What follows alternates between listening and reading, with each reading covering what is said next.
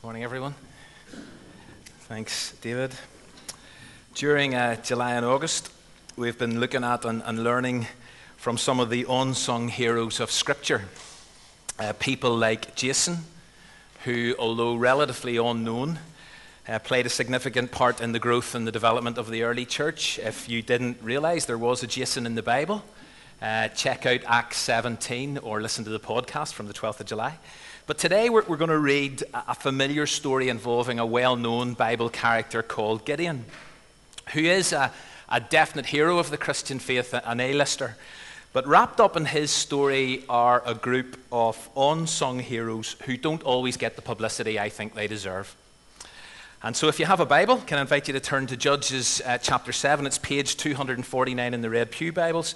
And we're going to read the first 22 verses, but just as you look that up, let me give you some background. Around this time in history, the Israelites, the people of God, kept losing their way, kept doing their own thing, and as a result, they ended up in a mess, getting kicked from pillar to post by various enemies. And God would then step in and he would raise up a judge or a deliverer or a rescuer who would save the Israelites and then create and establish some level of stability and peace. There were 12 judges in total. Gideon was number five. The judge before him was Deborah, and following her leadership, the land enjoyed relative peace for something like 40 years. But if Israel eventually drifted, and then they lost focus again as they were prone to do. And so another enemy came along the Midianites this time. And they created havoc and caused mayhem for Israel, to Israel, for seven long years. And in the midst of their despair and in their misery, and this kind of became the pattern, Israel would turn back to God and they would cry out to God for help. And God, in His grace and in His mercy, we'd raise up a new judge. Enter Gideon. Now, Gideon didn't really think he was up to it. In fact, here's how he responded whenever he got the call My clan is the weakest in Manasseh, and I am the least in my family. And that sense of inadequacy never left Gideon.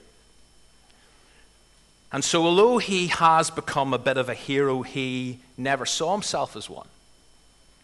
And throughout his story, he kept having to check with God that he hadn't made some kind of mistake. And so he did the whole fleece thing, did it a couple of times, not recommended, but that's for a whole other time.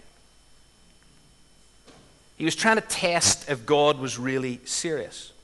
Plus, we read that God had to send Gideon an angel of the Lord with a personal message to assure Gideon that God was indeed with him. Gideon was a reluctant, scared, doubt filled, insecure servant of God. And yet, he gets used dramatically, powerfully. And even that, without going into any details, is hopefully an encouragement to some here this morning. If you sense, and, and I know this is true for some, if you sense God is taking you in a particular direction, and you feel out of your depth, and you're frightened about what's involved and where you're at, it's okay. It's okay. God understands. God understands and God is with you despite the challenges, despite your lack of self belief, despite even your lack of trust in God. If we go back to the narrative, Gideon is in place as the fifth judge in Israel. And he's gathered together, it says, an army of 32,000 men to fight the Midianite hordes. And so let's pick up the story. Verse 1, chapter 7, and as we often do here at Windsor, please stand for the public reading of God's captivating word. Early in the morning, Gideon and all his men, that's the 32,000 of them, camped at the spring of Harod. The camp of Midian was north of them in the valley near the hill of Moriah. The Lord said to Gideon, You've too many men. I cannot deliver Midian into their hands, or Israel would boast against me. My own strength, they will say, has saved me. Now, announce to the army anyone who trembles with fear may turn back and leave Mount Gilead. So 22,000 men left, while 10,000 remained. But the Lord said to Gideon, There are still too many men. Take them down to the water, and I will thin them out for you there. I, if I say, This one shall go with you, he shall go. But if I say, This one shall not go with you, he shall not go. So Gideon took the men down to the water. There the Lord told him, Separate those who lap the water with their tongues as a dog laps from those who kneel down to drink. Three hundred of them drank from cupped hands, lapping like dogs. All the rest got down on their knees to drink. The Lord said to Gideon, With the three hundred men that lapped, I will save you and give the Midianites into your hands. Let all the others go home. So Gideon sent the rest of the Israelites home, but kept the three hundred, who took over the provisions and trumpets of the others. Now the camp of Midian lay below him in the valley. During that night, the Lord said to Gideon, Get up, go down against the camp, because I'm going to give it into your hands. If you are afraid to attack, go down to the camp with your servant Purah and listen to what they're saying. Afterwards, you'll be encouraged to attack the camp. So he and Purah, his servant, went down to the outpost of the camp. The Midianites, the Amalekites, and all the other eastern peoples had settled in the valley thick as locusts. Their camels could no more be counted than the sand on the seashore. Gideon arrived just as a man was telling a friend a dream.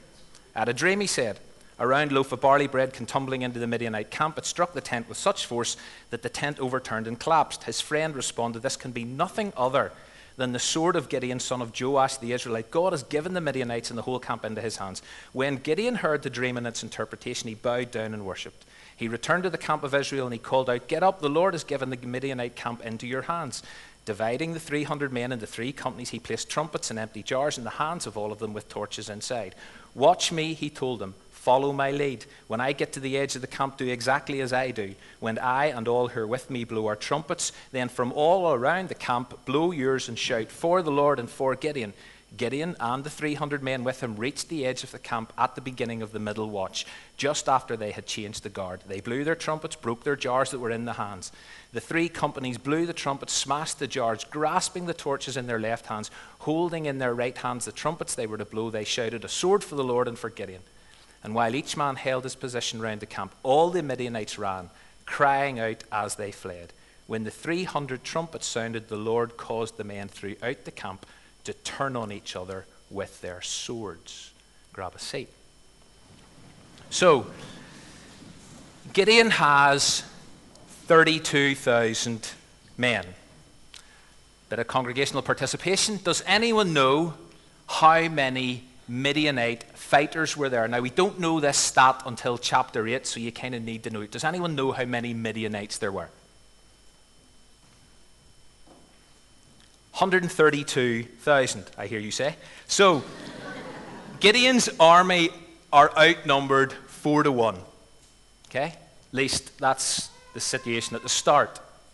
But the key in trying to get your head around what on earth is going on here, and the, the chances of learning anything from this incident are found in verse 2 of chapter 7. Here's what it says The Lord said to Gideon, You have too many warriors with you. If I let all of you fight the Midianites, the Israelites will boast to me that they saved themselves by their own strength. You see, God knew. God knew that if the Israelites defeated the Midianites, especially given the odds, that they would think they really were something. That they were strong that they were independent, that they were the main men, that they deserved the credit and the praise. And so God wanted to teach them or to remind them where their actual strength and power came from. That it was not about them, it was all about Him. But the problem, or rather the reality, is that God's strength is best discovered when you feel out of your depth. God's strength is best known when you feel vulnerable, fragile, or to borrow a truth, a phrase, a fact from the New Testament, God's strength is made perfect in what? Weakness. I love how F. F. Bruce paraphrases that verse from 2 Corinthians. My power, God's power, is most fully displayed when his people are weak. The Israelites, you see, needed a lesson in weakness. That is never comfortable. It's never easy. They needed to realize that sometimes God needs to strip us down and strip us back. Sometimes God needs to take us well outside and beyond our comfort zones.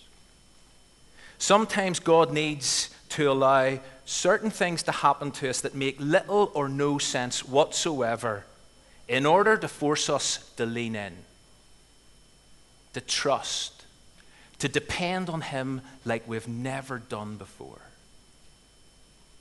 So that when you get through this, whatever this is, when you come out the other side, when you achieve something, anything, success, victory, a breakthrough, whatever it is, you will always give God the glory. You'll never grab the credit or embrace the praise for yourself. You see, you cannot be too small or too insignificant for God to use, but you can be too big. And so, in one foul swoop, God reduces Gideon's army by 70%. He tells Gideon, make a public announcement, Gideon, anyone who is afraid can go home. Now, Gideon is bound to have known that some would leave. But surely he can't have imagined that 22,000 would leg it, leaving him with 10,000. If they were going to de- defeat the 132,000 now, it's going to be a minor miracle. And so you can only imagine Gideon's shock and horror whenever God then turns around after that and says, There's still too many. And so God reduces the number further via a drinking test. Gideon tell, or God tells Gideon, Gideon, take the 10,000 men down to the river, get them to have a drink. Those who stick their heads in the river are to be rejected, and those who take the water in their cupped hands and lap it like a dog, they'll make up the final number. As it turns out, there are 300 lappers. And so 7,700 get sent home. Now, the odds have gone from 4 to 1 to 450 to 1. 132,000 versus 300. Just as a quick aside, some people have made a big deal about the fact that the lappers were chosen because their drinking decision proved they were on the ball. That they knelt down, that they brought up water to their mouths, and therefore they could keep an eye out for impending danger or an approaching army, whereas the others, they buried their heads in the river, they guzzled the water, and therefore they were poor soldiers. Whole sermons, chunks of them have taken this detail and majored on it, making the point that God is looking for Christian servicemen and women who are always alert and ever ready. Nonsense. I, I personally don't think, sorry if this upsets some people, I personally don't think there was anything right or wrong about the drinking method because I don't believe the text says it or implies it. Or to echo Dale Ralph Davis, so I'm in good sound company. The water drinking episode was simply Yahweh's mechanism for further reducing Gideon's army. This was about Gideon and the Israelites getting to a place of total dependence. This, for God and for the Israelites, was a crash course in weakness awareness. This was about getting them to recognize and accept their need of God that if they got through this, it had to be about Him. If they got through this, it was all because of His strength, all because He delivered them, all because He was their Savior, their Almighty God. Gideon's resources needed to be stripped right back, and oh my goodness, they were. And so now, this is serious. This is now frightening. And despite all the assurances the fleece incidents, the appearance of the angel of the Lord that says everything's going to be all right, God's with you. It's no wonder that even despite all of that, despite the number reduction, Gideon is still terrified. Look at verse 10. God says to Gideon, If you are afraid to attack, go down to the camp with your servant. Verse 11, so he and his servant went down to the outpost of the camp. In other words, Gideon is still petrified. Despite all he knew, despite all he's been told, and I hope again that's a massive encouragement to someone here this morning because there are, and again I know this, there are lots of people here facing difficult situations, circumstances, and battles, and you know lots of important truths. You know so much about God. You have experienced His input into your life over years, some of you. But right now, despite all of that, you're scared. And God understands. It's okay. And Gideon is still quaking in his boots. And so God sends him to eavesdrop on a conversation between two Midianites.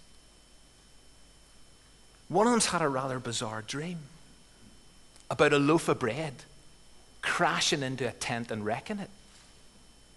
And the other Midianite listens to his friend telling him about this dream, and he interprets it as a sign that Gideon's going to win the battle. And whenever Gideon overhears this conversation, there's only one appropriate response. He falls flat in his face and he worships God. And isn't it interesting how God speaks into Gideon's life at a critical moment, a critical point in time, but he uses unexpected people and alternative ways? Even speaking into Gideon's life via his enemies and via people who were not one of his. And all I want to say this morning is this listen carefully to what God might be saying into your life via surprising avenues, surprising people. The time has then come. And so Gideon goes to his 300 men. And he puts in place a plan to launch an attack. And so he divides the 300 into three groups of 100.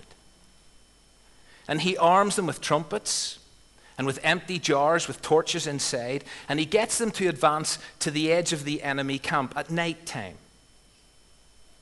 And on his cue, they're to blow their trumpets, they're to shout loudly, they're to smash their clay jars, and they're to grab the torches. And when they do this, it turns out that the combined effect of doing all of this causes widespread panic amongst the Midianites. They're totally disorientated because they think the Israelites are bearing down on them. And so the Midianites start lashing out in all kinds of different directions, and all they end up doing is killing each other. And many of them run for the hills. And the victory is Gideon's and Israel's or it's the Lord's. And I just want to make a couple of final comments about this. You see, Gideon still played a part. Gideon still played his part, a massive part. He still devised an intelligent plan of attack. He didn't just rack up with his 300 men and expect everything to turn out all right without any input from him. He designed a plan of action with the resources he had. Yes, it was crazy. Yes, from a human perspective, this looked like a complete lost cause. But Gideon still did what he could with what he had, and the rest is history. And I suppose what I want to say out of that relates to the importance of us needing to think things through, needing to make plans, needing to set goals, needing to have vision. Needing to take responsibility, being proactive where possible, yes, at a personal level, but also at a church level, recognizing, yes, we're weak, we must depend on God's help, God's strength, God's leading, God's sovereignty, but that does not mean we tone down or step back from human responsibility. This victory was God's doing, God's strength that saved them. They were to boast in God alone and recognize his presence and power, but it wasn't simply a case of letting go and letting God. Gideon cooperated. And therefore, if you're here this morning and you're facing or you're staring down an obstacle and a difficulty and you're feeling overwhelmed, yes, look to God. Lean in, trust, depend but play your part. Cooperate with, partner with, do what you can with what you have. And the last thing I want to say takes us back to kind of the title for this series, Unsung Heroes. Because as I've said, Gideon is a well known Bible character. Granted, he is a pretty unheroic one because he's constantly having to go back to God to check that God's really with him, that God's really for him. And again, that in itself, I hope, is an encouragement for you this morning. But it's the 300. It's the 300 that I want to kind of highlight as the unsung heroes in this incident. I know it wasn't about them. I hope I've made that abundantly clear. It was all about God. But I want you to imagine for a moment how did those guys feel as they watched 31,000 700 of their comrades heading back to their families and their homes for safety and comfort. How do you think those 300 felt? There's no record of how they reacted, how they processed what was going on. But here were 300 who were clearly up for a challenge. Here were 300 who were faithful. They did what was asked of them, despite how ridiculous it was, despite the daunting situation they faced and the strange game plan that Gideon had come up with. And for that reason, surely those 300 deserve a little more credit than they get, a little more publicity. And so, as we leave here in a few moments, Let's never forget the truth and the fact that God can achieve amazing things through a relatively small group and band of faithful, obedient people who are willing to take risks and who believe, well, if God is for us, who can be against us? Strength will rise as we wait upon the Lord. We as a church will achieve nothing if we try to do anything by ourselves.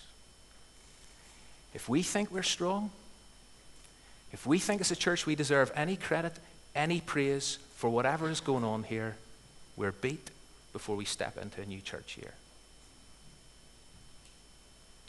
God needs to strip us down, strip us back, take us out of our depth, take us out of our comfort zones. Help us to realize it's not about us, it's all about Him. Strength will rise as we wait upon the Lord, because He is our strong deliverer.